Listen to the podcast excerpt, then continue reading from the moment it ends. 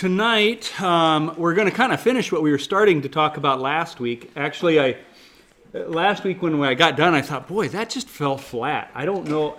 I was all excited to teach it, and it just it's like, man, that just I, what was wrong? And as I was preparing again then for this week, I thought, oh, that's what's wrong, because this part needed to be in there to really make it come together.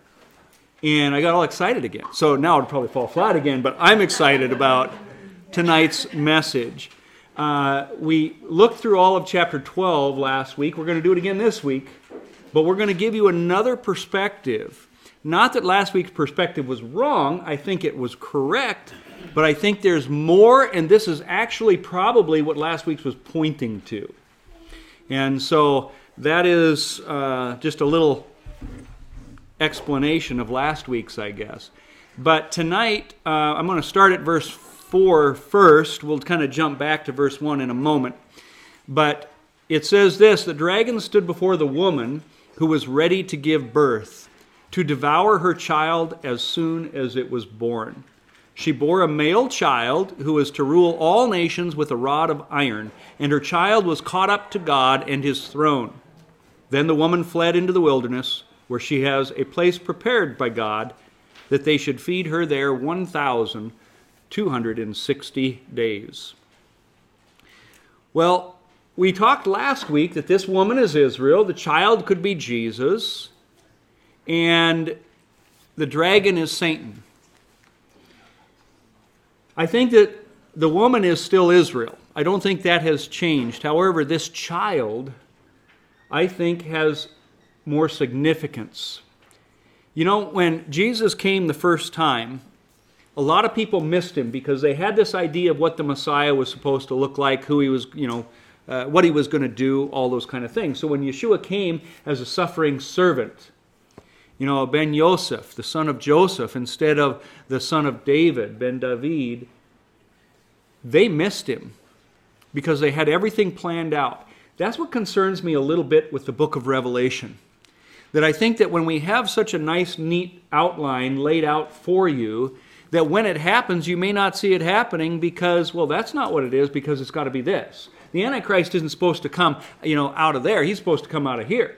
And, and we have all these ideas. Now, again, I'm not saying that we shouldn't have some of that. I think we should. But we have to be open minded because we're dealing with prophecy. Prophecy looks forward, not necessarily back all the time. And so, if we believe Revelation is a prophetic book, how can you tell what's going to really happen? You can't fully. Now, if you recall when we started this book of Revelation, here it said in chapter 1, verse 19, write the things which you have seen. That's kind of you know, what John was seeing there, and the things which are, the things that are right now, and the things which will take place. That's future. Most commentators will agree that the things which you have seen is just chapter 1, verses 1 through 20, where we're seeing this vision of God, basically. You know, what he looks like, and you know, just an amazing, powerful figure. And then the things which are, which were the churches. He says, Write this to these seven churches, to the church in Philadelphia. They knew what those churches were. And then, right after that, it says the things which will take place, which then was chapters 4 all the way through chapter 22. Well, chapter 4, verse 1, as soon as you finish the churches, it says this Come up here, and I will show you things which must take place after this it almost seems that he's saying after the time period of the churches, after that future event. Okay? Or after it, meaning a future event.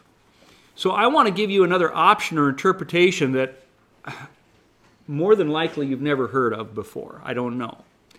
But um, I think it's very important to look outside of the box here A couple of problems with us saying that this is Jesus.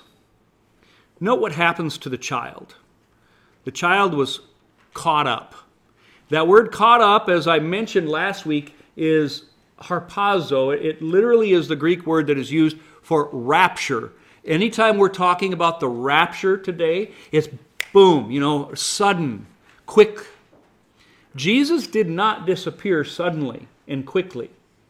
He went up very slowly while everybody watched as he ascended.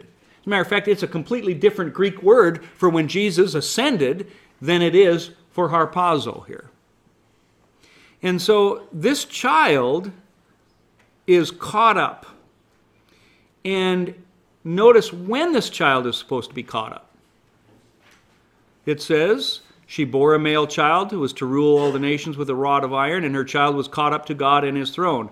Um, it seems like, uh, I, I guess I went too far, it should have backed up a little bit, to devour the child as soon as it was born. Okay, but this child is caught up and protected right after it's born. Yeshua was an adult when all of this takes place.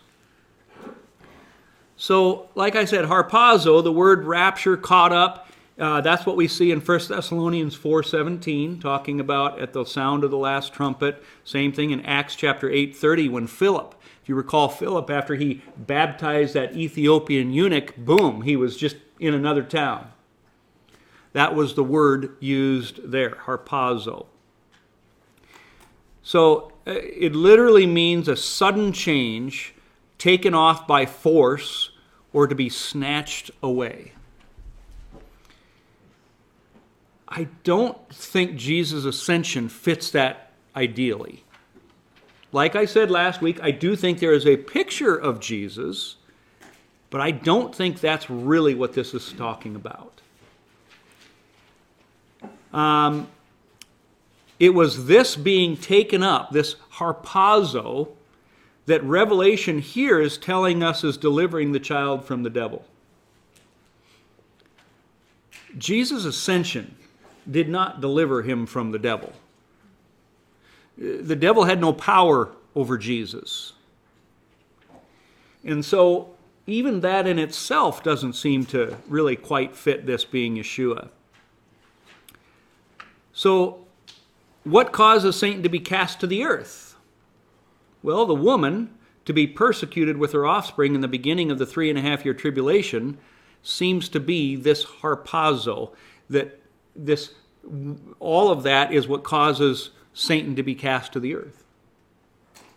There's going to be war in heaven because of these things. And because of that war, Satan is cast down to the earth. That doesn't seem to fit Yeshua or Mary as well. That because of those things. So I'm going to throw out something here that I think I'm going to be able to back up scripturally that, yeah, you are that child. At least I hope you are.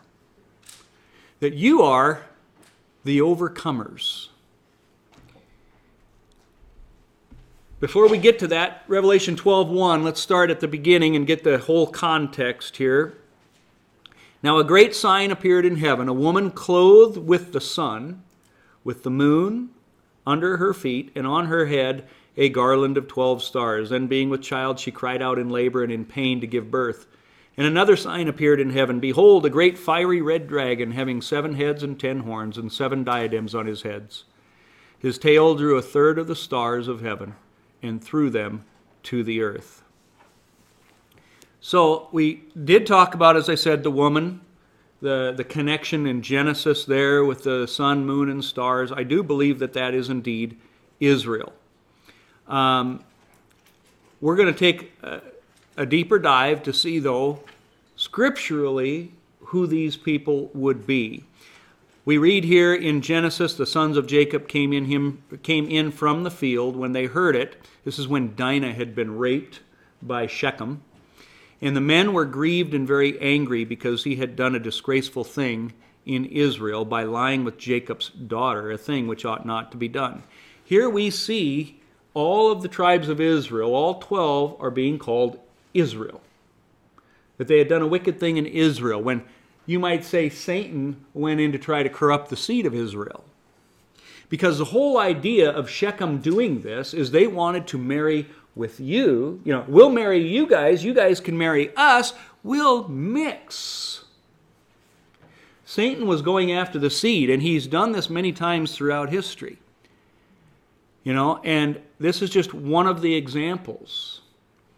But this is an affront against all of Israel, all of her offspring, when the devil tries to mix that seed.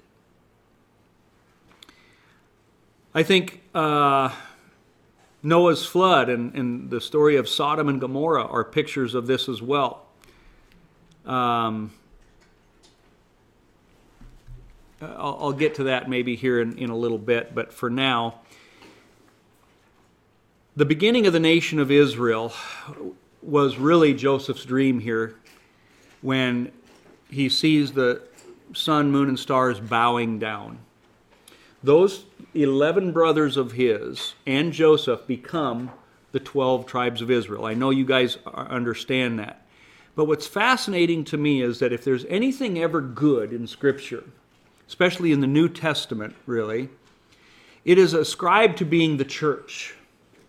If it's bad, it's ascribed to being Israel, the Jews. Isn't that kind of funny how that works? But in essence, that is. It's like if, if it's something bad that's happening, it's to the Jews. If it's something good, it's to the church, because somehow we deserve it. Okay, I don't agree with that, but that is an attitude of modern Christianity today. And as you study the book of Revelation, we see that oftentimes. Uh, which is why we see the replacement theology. Um, we see why a lot of anti Semitism came about because you Jews, you, you deserve it. You're sinners, not like us. Okay? Th- these are things the early uh, church fathers wrote in their writings, even. So, why did Joseph leave his brothers?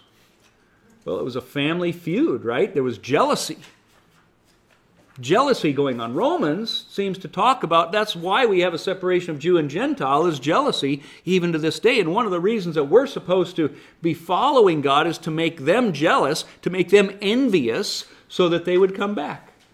Isn't that interesting? Jealousy was an issue of why that separation took place. Jacob, if you recall, he left his parents because of a family feud as well Jacob and Esau, a Jew and a Gentile, a separation of the two. And so he fled to his uncle Laban at that time. So a lot of family feuds have caused this separation. Jacob was then enslaved by Laban when he fled to him. Now, I use that word enslaved in quotes, meaning he was just persecuted. He was treated unfairly we see that Israel, Joseph, when he fled, he became, in a sense, persecuted eventually and enslaved by, the, by Pharaoh and the Egyptians. Same type of thing happening. In both cases, whether it be Jacob or Joseph, when they were being persecuted, they uh, proliferated, they, they multiplied greatly under persecution. Both of them did, Israel and Jacob. Almost every one of Jacob's children, just about, were born under Laban's care or persecution. We also see that when Jacob left Laban, Laban pursued him. When Joseph leaves Egypt or the other tribes, the Egyptians end up pursuing him. When Jacob leaves, he has to travel through the wilderness in order to get to the promised land, back to Canaan. Egypt, in order, when they left Egypt, they had to go through the wilderness in order to get back to Canaan, the promised land. Same pattern that is there. When Jacob is about to enter the promised land, before he gets there, he, he sees that Esau is coming or here, so he sends two messengers out ahead to check it out before he goes in when Israel is going into the promised land, they send out the spies, the 12 spies, to check it out. And there are two that give a, a good report. But in both cases, a bad report comes back. Esau is coming with 400 men, he's got soldiers. These guys are giants. There's no way we can take this land. So, a very similar pattern taking place. Jacob, when he gets in there, he, he stays at Shechem. And it is at Shechem that we read about this, their daughter, Dinah, or uh, his sister, uh, in a sense, being raped. And so as a result, uh, it causes you know, uh, problems, but it was an attempt to stop them from being able to enter into the promised land. We don't want you. We want to not be a separate people. Likewise, just before Israel gets into the promised land, you remember who they met? The Midianites. And it was all the women of the Baal of Peor Remember when they Balaam told them, "Hey, send all your pretty women down into the camp and see if they'll mix together." And some of them started doing that. And so this whole incident at Peor before they entered the promised land was a threat to try to mix the people together. All throughout. And so I'm going to ask this question Could it be? Don't know. It's prophecy. There could be a number of scenarios here, but that the Jews and Gentiles today, we have kind of feuded. There's so much anti Semitism in the church, which is why we have replacement theology. And it has caused us to be separated. That dividing wall of hostility that Jesus came to tear down, the Gentiles built back up again. It wasn't really the Jews that did, it was the Gentiles that did it this time. Remember when we went through the book of Acts, it, it was they who were welcoming in the Gentiles. It's the Gentiles that, when they grew, began to boast over the branches and started bringing in the anti Semitism. That separation, the devil has tried to make that separation again, to mix. The Jews have been, you might say, enslaved ever since, persecuted by the church. But despite this, they continue to grow in numbers and in strength. No matter how many times people try to kill them, whether it be through the Holocaust, there's no reason those people should be alive today. They should have been wiped. Any other group of people would have been wiped off of the face of the earth a long, long time ago. And yet they continue to thrive. Not only that, but go look at how many Nobel Prize winners have been Jews. They not only thrive, but their contribution to our society is incredible.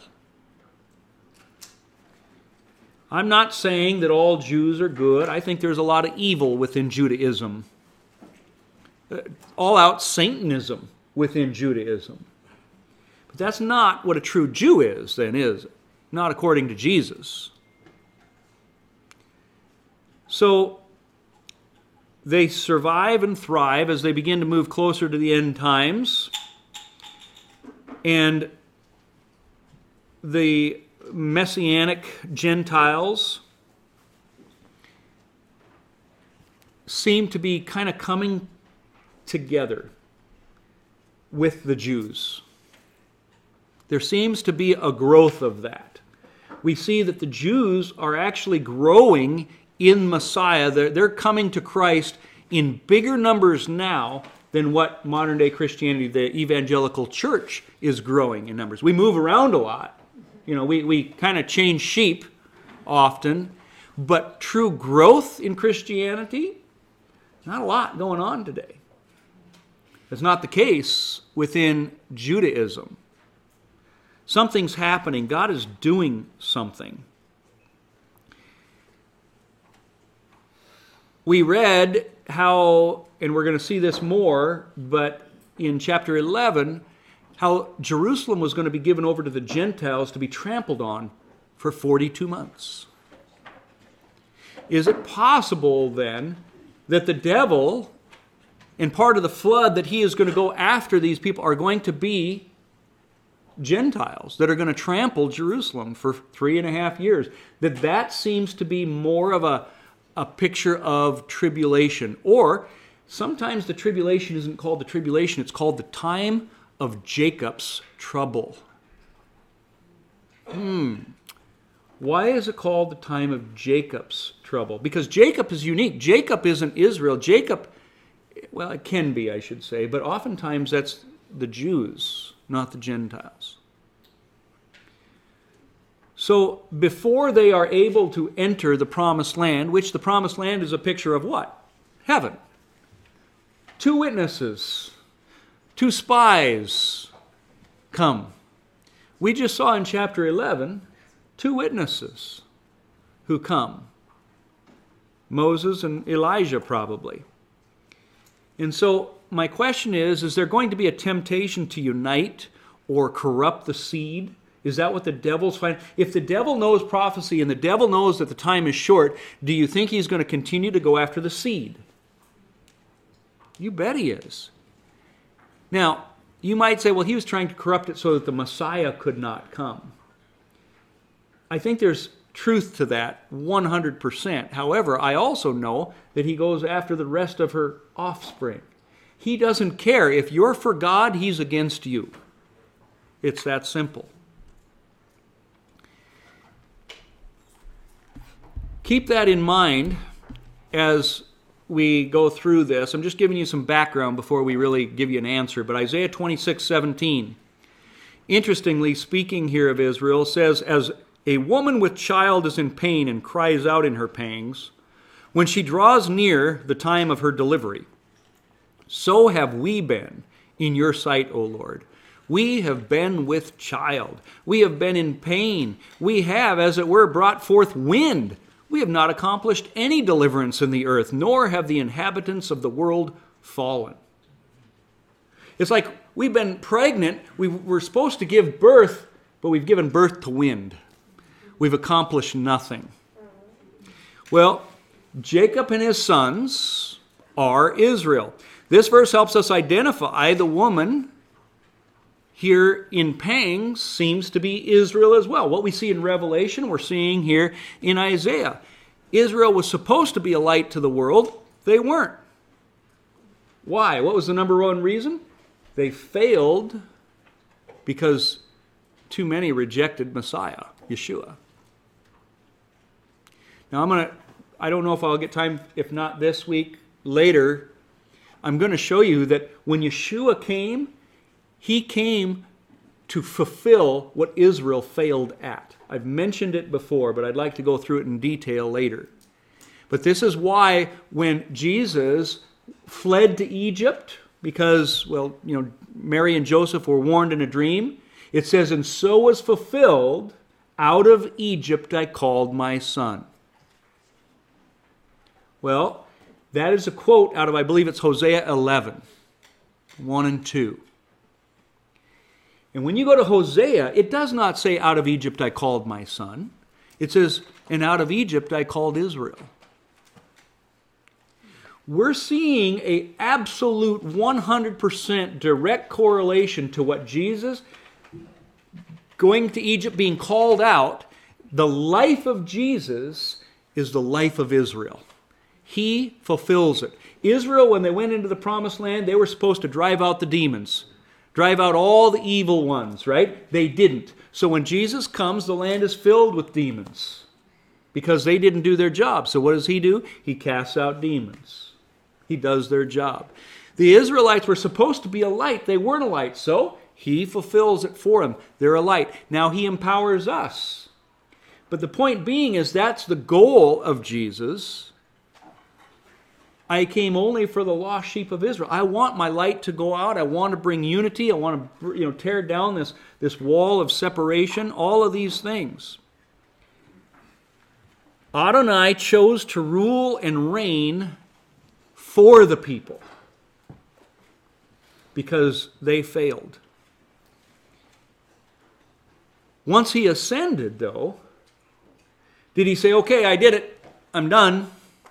No, he says, now I'm going to send you, the Holy Spirit, because you are now the ones who I expect to reign. I'm going to reign through you. This is the pattern that we see all throughout the Bible. And let me tell you, this gets rid of a pre trib notion that okay, troubles are going to come, boom, we're all gone. Everybody's gone because he's not going to allow you to see trouble. No, what he wants, we are the team in which Jesus rules. You're the team. He's not just, okay, you guys sit over here while I do it. Remember, when Christ comes, he's coming, all the holy ones with him. We'll get into more of this here, but Isaiah 66, verses 7 through 11. Before she was in labor, another, this is a completely different verse. Before she was in labor, she gave birth. Before her pain came, she delivered a male child. Notice the timing of that. Before pain.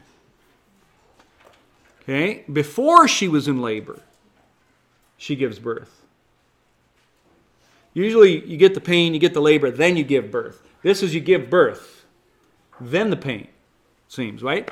Who has heard of such a thing? Who has seen such things? Shall the earth be made to give birth in one day?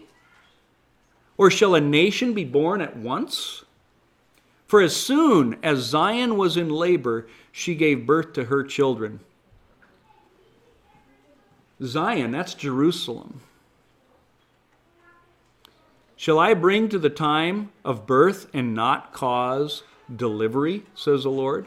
Shall I, who cause delivery, shut up the womb, says your God? Rejoice with Jerusalem. Be glad with her, all you who love her. Rejoice for joy with her, all you who mourn for her that you may feed and be satisfied with the consolation of her bosom, that you may drink deeply and be delighted with the abundance of her glory. Jerusalem is going to be glorified, lifted up, and you are going to be able to go to her bosom, is what it's saying here. But he says, Shall I bring to the time of birth and not cause delivery? He says, No, I'm going to bring you there, but there's going to be a, a deliverance with that. So, this is clearly very prophetic. Most people will say that this is prophetic of the nation of Israel being born in 1948. Shall a nation be born in a day? Ever since Christ ascended, Israel did not have a nation until 1948. Guys, that's that's in our generation just about. That's incredible. In here, we see a male child, just like in Revelation 12, verse 5. She delivered a male child. So this woman does seem to be Israel. That seems to be consistent. But this doesn't seem to be Jesus here. It seems to say that it's more than just Yeshua, but a, a proliferation of Israel in some way. Seems to even be suggesting the return to Jerusalem. Maybe that is the 1948. I don't know. But it also seems to maybe possibly suggest does the pain come after? Does it come later? After she gives birth to all these people, then there will be a time of Jacob's trouble. I don't know. Micah 4, verses 9 through 13. Now, why do you cry aloud? Is there no king in your midst? Has your counselor perished? for pangs have seized you like the woman in labor. Be in pain and labor to bring forth, O daughter of Zion, like a woman in birth pangs. For now you shall go forth from the city, you shall dwell in the field, and to Babylon you shall go. There you shall be delivered. Go out to the wilderness, go to Babylon Okay, you'll be taken care of. You're going to be delivered for a time, times and half a season, per, or time, times and half time, or for 1,260 days, perhaps. I don't know, but it seems to be the same pattern. There the Lord will redeem you from the hand of your enemies. The devil went after her. Now also many nations have gathered against you, who say, Let her be defiled, and let your eye look upon Zion. But they do not know the thoughts of the Lord, nor do they understand his counsel, for he will gather them like sheaves to the threshing floor. Arise and thresh, O daughter of Zion, for I will make your horn iron. It's almost like Zion is going to rule with an iron scepter, going to make your horn iron. Arise and thresh, O daughter of Zion, for I will make your horn iron, and I will make your hooves bronze. You shall beat in pieces many peoples. I will consecrate their gain in the Lord in their substance to the Lord of the whole earth. So, a gathering to a threshing floor, Zion crushing, Zion being protected, but yet also bringing destruction. All kind of very revelation like of what we have been talking about. This, the nations going against her almost sounds like the Armageddon battle that we're going to get to here shortly. Uh, it, it seems like the harvest and the rapture of what we're going to read about in Revelation 14. We'll see more of that later, but just these are thoughts I want you to kind of put in your head. So, as I've already told you, I think that this man child or this, uh, this child, this male offspring, yes, Jesus is a pattern of that. But that's not what Revelation is talking about here. Why? Well, let's first of all look at this part of ruling all nations with a rod of iron. It's like, how can that not be Jesus? The prophecy was that Jesus would rule with an iron scepter. Yeah, but how? You see, when Jesus came the first time, they were expecting the king to come and reign with an iron scepter. And instead, he gave that iron scepter to you and said, You guys are now my team. You are to go out and rule. And even that is just a pattern to what's going to be in heaven. Look what it says in Revelation 19:5. Clearly, Jesus. Now out of his mouth goes a sharp sword that with it he should strike the nations, and he himself will rule them with a rod of iron. He himself treads the winepress of the fierceness and the wrath of the Almighty God. So clearly, in Revelation 19, it is Jesus. And it would be easy to say then that that is Jesus in Revelation 12. However, as I said, there are some problems that just don't seem to fit with that being, you know, a perfect fit for Jesus. As I mentioned, prophecy looking forward is almost impossible to understand fully. I wonder, though, since it seems to be what the Bible says, is God's not done with Israel, God's not done with you. Otherwise, why did He put you here on earth? He doesn't really need you, but as we've talked about before, He wants you. He wants you to be storing up treasures in heaven. But He also wants to use you to accomplish His purposes. And I have to ask is will his people give birth, or I should say, maybe will Israel give birth to people who are going to obey the commandments of God? Is it possible that that's what's talking about here? Is that this woman is going to give birth to people who say, I want to be a Jew?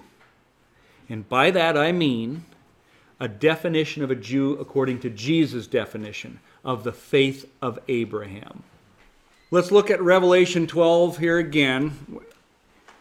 Just the same verses to rule all nations with a rod of iron. But now let's look at it in connection with what we saw in Revelation 2, verse 26, which was talking about the churches. He who overcomes and keeps my works until the end, the obedient, to him I will give power over the nations he shall rule them, the nations, with a rod of iron. They shall be dashed to pieces like the potter's vessels. Isn't that interesting? Here, if you take the same exact book, the book of Revelation, it's saying those people who overcome the world by being obedient and following God are going to rule with an iron scepter. Revelation 3:21, same thing, to him who overcomes, the overcomers I will grant to sit with me on my throne as I also overcame and sat down with my Father on his throne. Revelation 3:10 Because you have kept my command to persevere, I also will keep you from the hour of trial. Those who persevere, those who overcome, he says, I'm going to keep you from the hour of trial. Perhaps he's going to give them the wings of an eagle to go out into the wilderness, a place prepared for them. I, I don't know. Which shall come upon the whole world to test those who dwell on the earth. One of the reasons for this trial coming is a test. Will you be obedient? Why did God give the Ten Commandments after He delivered them? It was a test to see whether you love the Lord your God with all your heart and with all your soul. He says that's why He gave them those commands. It's a test. Listen, do you love me? If you do, here you go, do this. If you don't, you're a liar. Truth is not in you. Obedience is a test. And so these churches today who are telling you, oh, you don't need to be obedient, you just believe in Jesus. No, that's, that's cheating on the test. You will get an automatic failure. Yeah. Uh, yeah. Really, yeah, we watched it there. Yeah, the first 10 minutes, I almost had to turn it off because I just was a boiling. It was tough. So, what we're seeing though is this exact same promise is given to those who overcome. The same promise of Yeshua. But again, just like what I told you before, Yeshua came to do what Israel was supposed to do. Now he ascends and he says, Go, team. I'm going to go sit on the bench. Figuratively speaking, he's not out of the game, but you know what I mean. While you guys are my team. He's coaching, yeah.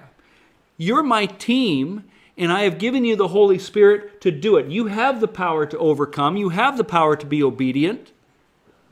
But let me tell you, the devil is going to hate that, and he is going to come after you. But don't worry, I have a prepared a place for you.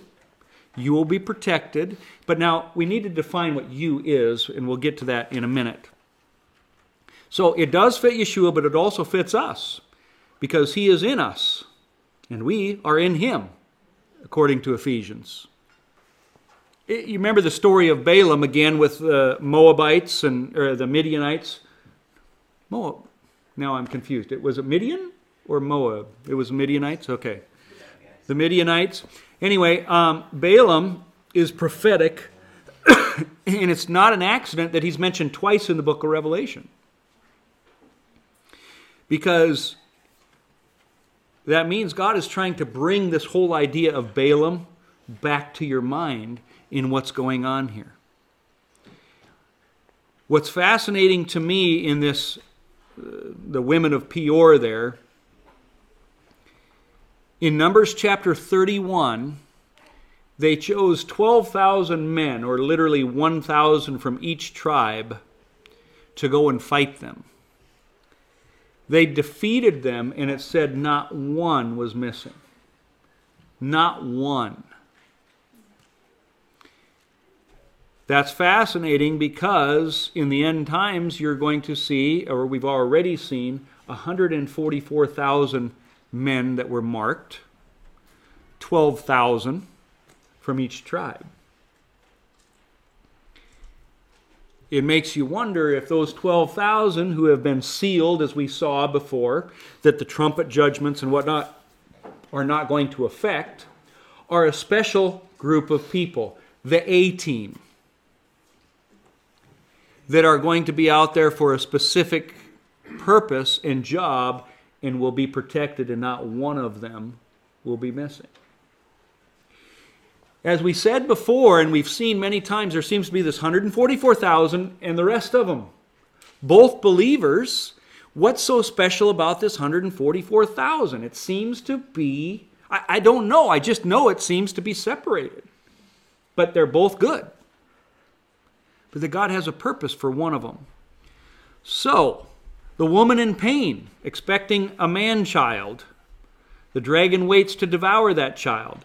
That child is going to rule with an iron rod. There's enmity between the seed of the woman and the serpent. Right? The dragon wants to go after the seed of that woman. I mean that you can't read that without going to Genesis. It should take you to Jesus in Genesis. It fits Israel as well, as I said before. So Genesis 3 and Genesis 12 seem to be connected. As you look at this story in Revelation 12, there are a lot of similarities. Genesis 3:16 said to the woman he said, I will greatly multiply your sorrow and your conception in pain you shall bring forth children. Sounds like Revelation 12 in a lot of ways. She cried out in labor and in pain to give birth. In Revelation, it says, I'll put enmity between the serpent and the woman. And in Revelation 12, the dragon persecutes the woman and makes war with the rest of her offspring. So you've got the male child and the rest of her offspring. Two different groups of people.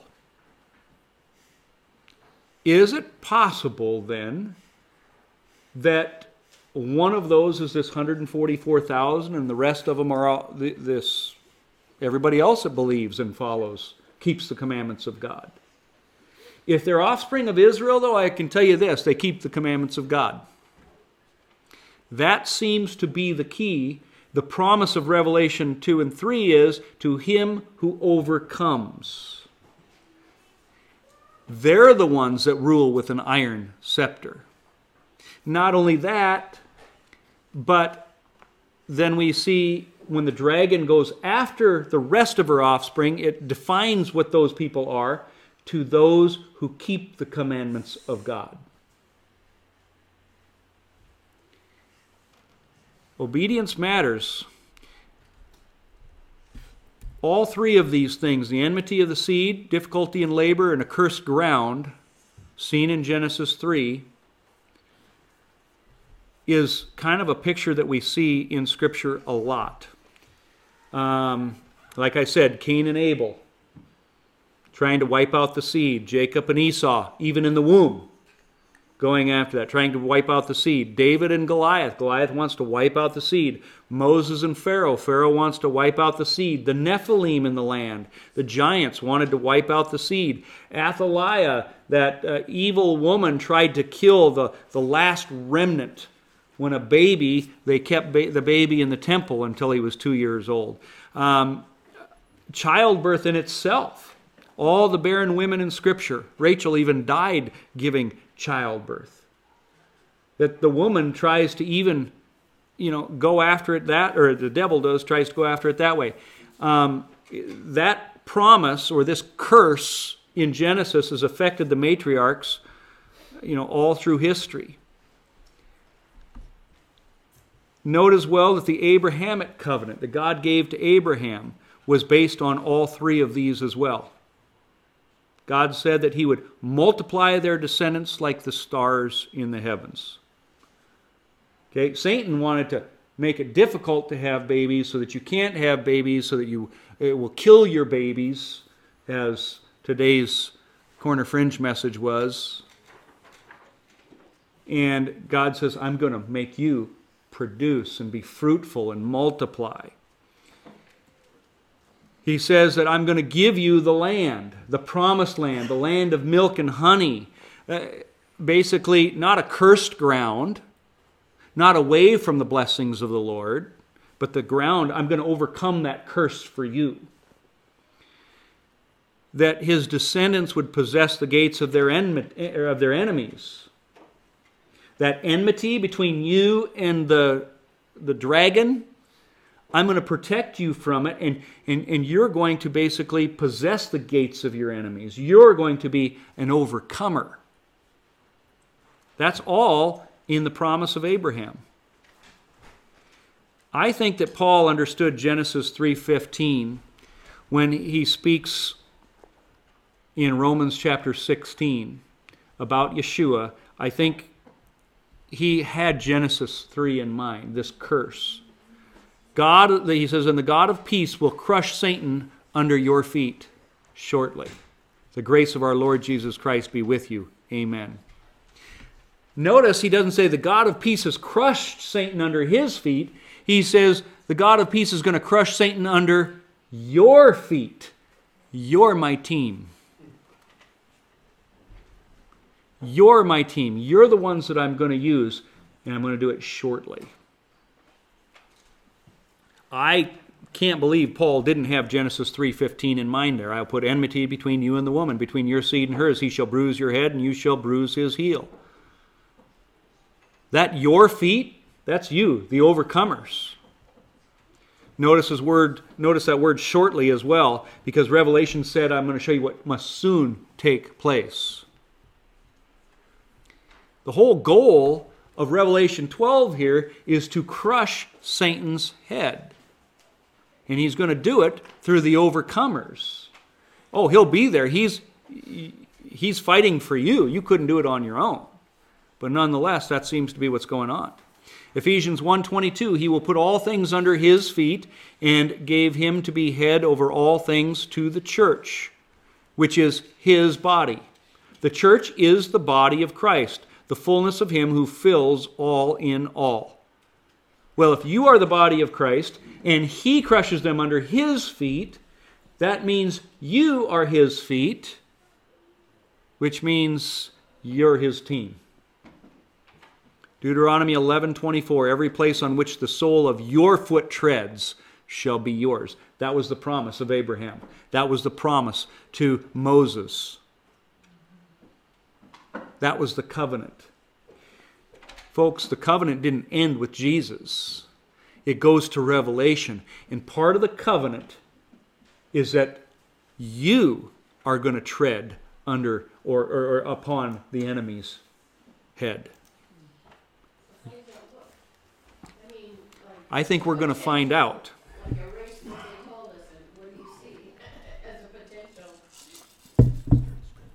I don't know. And I don't even want to guess because I think I'd be wrong. All I know is that these are the promises, and this does seem to fit Revelation 12 nicely. That Israel, the woman, gives birth to a child. Ultimately, you might say, more Jews. Well, first, uh, I don't know on this, but I'm going to say those who follow God uh, uh, who have the faith of Abraham. But then there's the rest of her offspring. I don't know if that male child could possibly be the 144,000 and the rest of her offspring be everybody else. I mean, I was trying to, who could they, and I don't know, but I think in the end times it's going to be clear. But it doesn't seem to just be Jesus. But there's two people there, and I, I can't make full sense of it. Um, but again, if you're the team through which God is going to use to destroy Satan, He's not going to take you out and put you all on, all on the bench in a pre trib uh, uh, rapture. He's going to use you. Unless there are those who are taken, and the 144,000 still stay behind. And he uses them for that special purpose to fulfill what he called them to do to begin with. Don't know. I mean, there are a number of scenarios. I don't know which one's right. I just know it's not as cut and dry as we've said. Um, Again, even in the Old Testament, God commanded Israel to fight the battles. He didn't wipe them out and say, now you can go on in. They had to engage in the battle, going into the promised land. He could have said, all right, while you're out there in the 40 years, you're desert wandering, I'm going to wipe every, you know, you have to fight the battles. I'll be there for you, but you have to fight them. Now that you're going into the promised land, let me wipe them out, and you just go in and, you know, kick back and relax. Going into the promised land, God used Israel as a team to crush Satan's head. If that's the pattern, I suspect that's what you can expect out of Revelation 2. So, something to think about. That's why, as I said before, the saints come with him. It's not going to be easy, but no one's going to perish. Just like I said, Balaam, when they went after them, not one was dead. I think out of that 144,000, not one is going to die.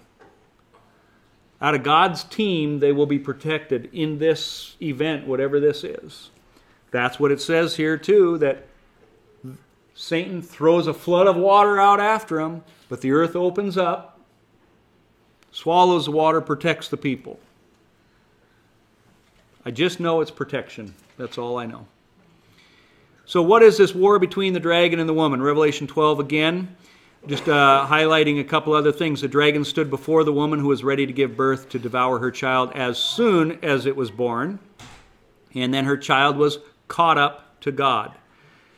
Um, note this who's caught up to God? Not the woman,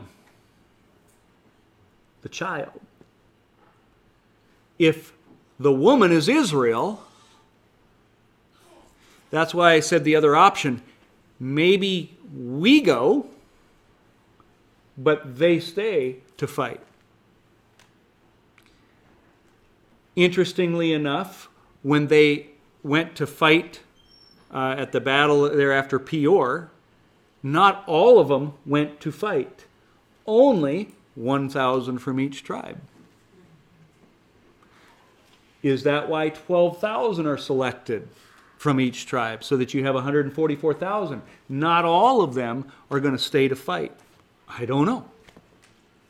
But these are patterns. Verse 10 and following after, there's war in heaven. Satan is cast out, and there's no more war that's ever going to take place in heaven. Well, the war is going on in heaven. It seems to be that's where the child is, caught up to God. So then the devil goes after those that are on earth for the next three and a half years. But who is the, the, the ones that are left? I don't know the woman and the rest of her offspring. I just don't know who the rest of her offspring are. All I know is it's not the child. The child has been taken up. Let's say it is just Jesus. Well, then that means his team. I don't, I don't know. So we read here um, in verse 10, like I said, the accuser of our brethren who accuses them before our God day and night has been cast down. The timing of all of this, as we touched on last week, is just fascinating. And again, it just it muddies the water a little bit, but it seems to be that he is not cast out until all these other things happen, that the child is caught up. If this is a future event, that means he's not completely cast out until this time. It fits well with some of those trumpets, the last trumpets that we saw. Woe, woe to the inhabitants of the earth because the devil has now come down to you. So it fits nicely within the book of Revelation to say the devil is not cast down till these end times. Verse 13 goes on and it says, Now when the dragon saw that he had been cast to the earth, he persecuted the woman who gave birth to the male child. But the woman was given two wings of a great eagle that she might fly into the wilderness to her place, where she is nourished for a time and times and half a time from the presence of the serpent. Again, its woman is Israel. Israel is the one that goes out into the wilderness. Israel is the one that is protected at this time the child is gone. So the serpent spewed water out of his mouth like a flood after the woman, woman, that he might cause her to be carried away by the flood. But the earth helped the woman, and the earth opened its mouth and swallowed up the flood which the dragon had spewed out of his mouth. And the dragon was enraged with the woman, and he went to make war with the rest of her offspring, who keep the commandments of God and have the testimony of Jesus Christ. Will these 144,000 continue to be a light in the world to where maybe others start saying, okay, I believe, yes, Jesus is Messiah, and they too then follow along? So that not a second chance, but that, as Scripture says, when the fullness of Gentiles comes in, then what is written will take place. All Israel will be saved. That the fullness of Gentiles has to come in, and then Maybe that's the child. The Gentiles, you and I, that are taken up and it's Israel then that fights, and then those that come to know him after that. Don't know. Another possibility. Kind of ties in with other things we've said, but. So again, I'm, I'm not painting a, a perfect, clear picture here for, but at least maybe putting other ideas in your head to look for.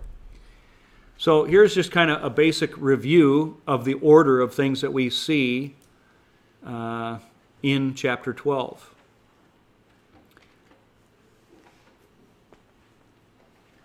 I kind of said this before, but my notes here are just saying, you know, Satan has always been trying to destroy the man child destined to rule. The overcomers are the one destined to rule. That's what he promised in the first part of Revelation. And so God's offspring, though, has always crushed him.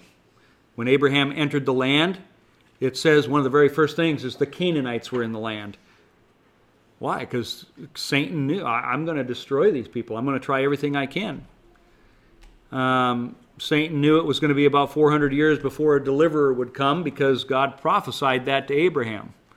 So Satan worked through Pharaoh, preparing to destroy the babies in the Nile River. When Jacob came into the land, as I said before, the Shechemites immediately tried to corrupt the seed. The plains of Moab, Satan immediately tried to protect or corrupt the seed so that they couldn't get into the promised land. In end times, Satan is going to try and corrupt the seed so that they don't get to go into the promised land. I'll tell you what, watching uh, Corner Fringe today, he has done a good job of corrupting the seed.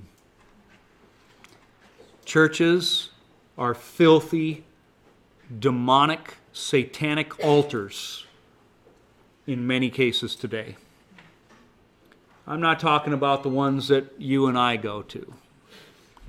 But I'm talking about many of these denominations that are supporting homosexuality and abortion and uh, women's lib. You know, it is absolutely disgusting what they are doing in the name of Jesus.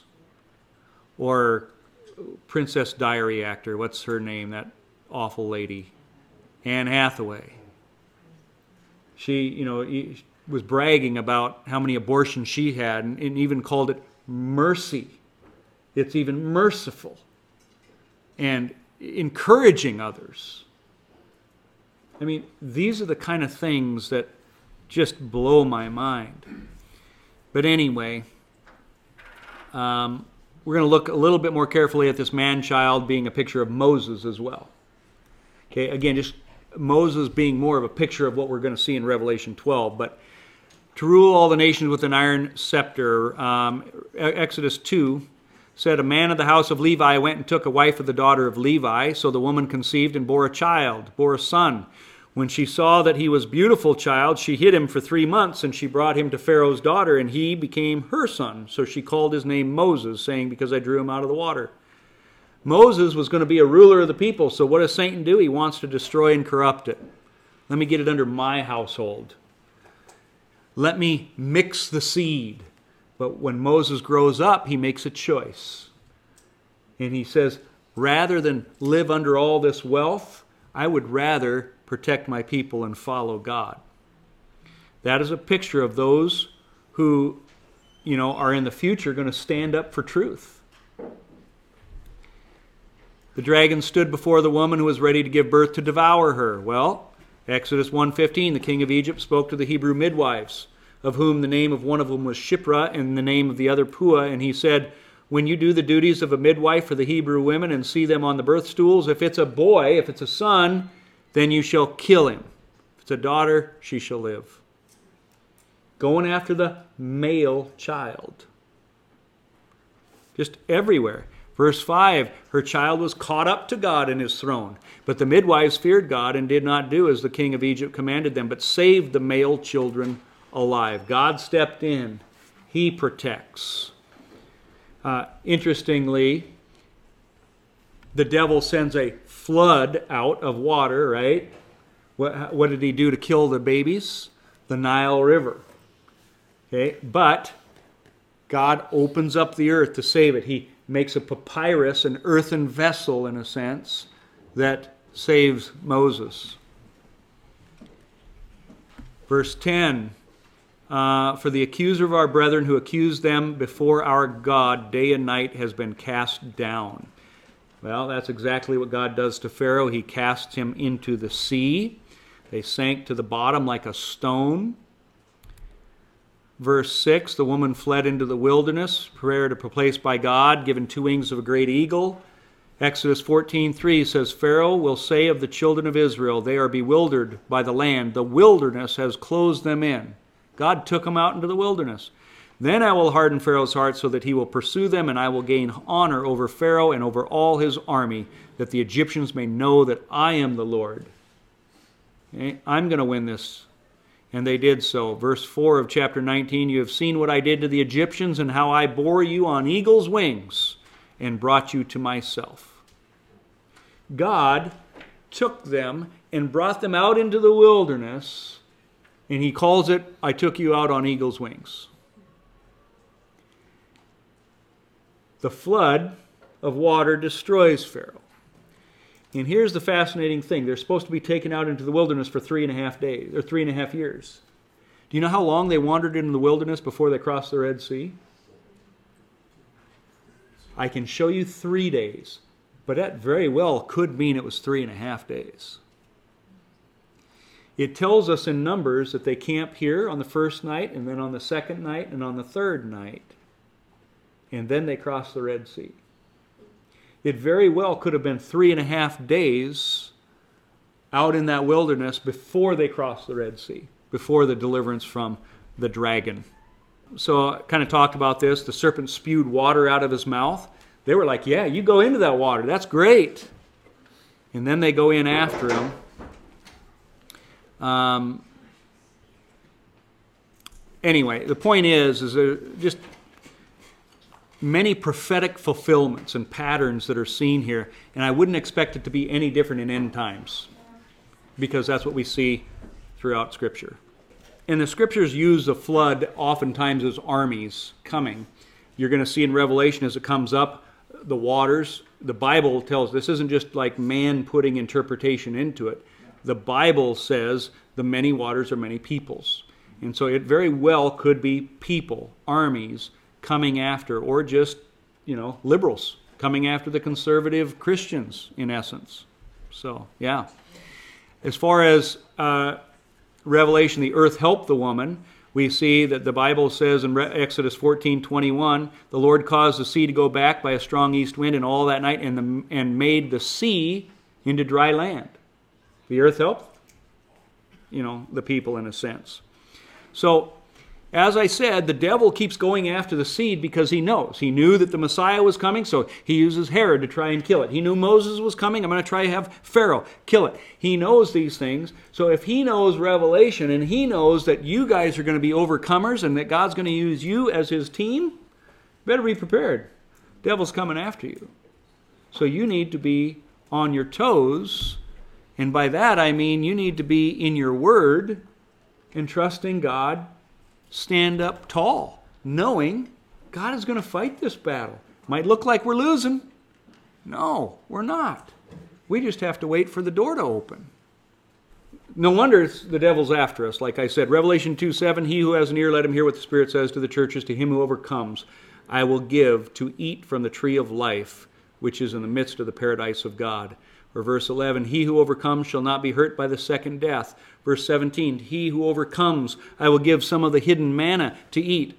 Verse 26, He who overcomes and keeps my works until the end, to him I will give power over the nations. These are our promises, folks. These are good things. You get to eat from the tree of life. You aren't going to be hurt by the second death. You get the hidden manna. You get to rule over the nations. But the overcomers are those who overcome this world and stop believing the lies and following the lies and making a home here. This is not our home. I keep drilling that in, I keep saying it, but God keeps putting it on my heart and my spirit, and I'm just weeping inside to see loved ones continue to chase after the things of this world and our day-to-day life from the time we get up till the time we go to bed is thinking about filling the hours of time but very little about how am I serving God today? How am I going to be an overcomer today? The promises continue. He says, He who overcomes in chapter 3 here, I'm going to give white garments and I'm not going to blot out his name. Verse 12, he who overcomes, I'm going to make a pillar in the temple of my God. He shall not go out no more. I will write on him the name of my God and the name of the city of my God, the New Jerusalem. Verse 21, to him who overcomes, I will grant to sit with me on my throne. Verse 7 of chapter 21, he who overcomes shall inherit all things. Guys, this is a select group of people Satan is trying to destroy. You might be one of those. If you're not, are you working to be one of those? You're not to focus on the fact that Satan wants to go after you. You have to focus on the part that Satan can't get to you. Because you are an overcomer who gets all of these promises. This is the A team. And I kind of think that that's what this child is, perhaps even the offspring, the other offspring. But go read chapter 12 again and you'll see that. Um, I am going to just go through this quick. I kind of talked about you before, but just so you can see them, and I won't have to cover this later. Matthew 2:15 and so fulfilled what the Lord had said through the prophet out of Egypt I called my son. It's Hosea 11 verse 1. But there it says when Israel was a child I loved him and out of Egypt I called my son. Okay? Israel is called the son there. So the history of Israel I have on the bottom right there. If you look at it, it was a miracle birth through the promised son of Isaac. Jesus was a miracle birth through Mary. Israel, King David ruled in Bethlehem. Jesus, King Jesus, born in Bethlehem. Israel shows brought out of Egypt to fulfill a promise. Matthew 2:13 brought out of Egypt to fulfill a promise. Israel, Pharaoh tried to destroy. Herod tries to destroy Jesus. Moses rises as a savior of Israel. Jesus rises as a savior of Israel. Moses was, or Israel was baptized in the Red Sea. Jesus baptized in the Jordan. Israel had 40 days of desert wandering. Jesus spent 40 days out in the wilderness after, they, after he was baptized. Um, Joshua leads them into the promised land. Yeshua is the name Joshua. Yeshua, Joshua, leads them, Israel, into their promised land because he takes away their sin. Joshua was told to destroy the inhabitants to avoid contamination but they failed. So Yeshua comes, the land is filled with them, and he rids the land of evil, casting out demons. Israel dies under the old covenant, okay, but Yeshua comes and rises, raises everybody through that. So every place that Israel failed, Yeshua succeeds. Okay, like I said, casting out demons that the Canaanites uh, were still there because Joshua didn't, you know, get them all out. As a result of these demons, be, as a result of not the full obedience, the land was filled with disease and sickness, you know, in addition to the demons. So not only does Jesus cast out demons, but he heals all the sick everywhere he goes. So he teaches to bring back truth and empower them to go to the nations and fulfill their purpose. Um, the Holy Spirit, Acts 1 4, disciples are told to wait for the Spirit and power. In essence, basically, it was at that time that Christ was going to empower them to do what they were supposed to do and couldn't do before. We have that Holy Spirit. You have the power to be the overcomer because you can do all things through Christ who lives in you. You can't do it on your own. You got a temper problem, you can't solve it on your own. It's impossible. You have to die to self and give your life to Jesus Christ. You need to call out and weep to Him. You got a porn problem? You can't solve this on your own. And a 12 step program isn't going to do it. Your little app on your phone isn't going to solve it either. Run to Jesus because it is Him and His power that's going to give you that strength to overcome. You got a greed problem, a spending problem, a, a drinking problem. I don't care what it is. A sexual problem. It's maybe it's not pornography, but uh, just wrong ideas, unhealthy habits. Run to Jesus. So, in Acts chapter 2, Shavuot, Pentecost comes. They're filled with that Spirit and allowing them to speak the ways of God, to understand, and to be able to be empowering them boldness. Exodus 19 shows Israel was to be the kingdom of priests to the nation, but they didn't do it. So Jesus makes you a kingdom of priests to go and do it. And so that's what he does there at Pentecost. Um, Yeshua makes Israel holy, enables her to be a priestly nation, reaches others with the word to fulfill the mission of Israel, and to be the envy of nations so that the Gentiles would come in. And now you're supposed to be making them envious so that they will come in. This is what it said in Exodus 19. Now, if you obey my, me fully and keep my covenant, notice that if, then out of all the nations you will be my treasured possession. Although the whole earth is mine, you will be for me a kingdom of priests and a holy nation. These are the words you are to speak to the Israelites. So you are a kingdom of priests. So, with that, I am going to close, let you just kind of ponder and let the Spirit kind of work on your hearts to, to put a desire in there for you to be an overcomer. That we need to get engaged in the battle.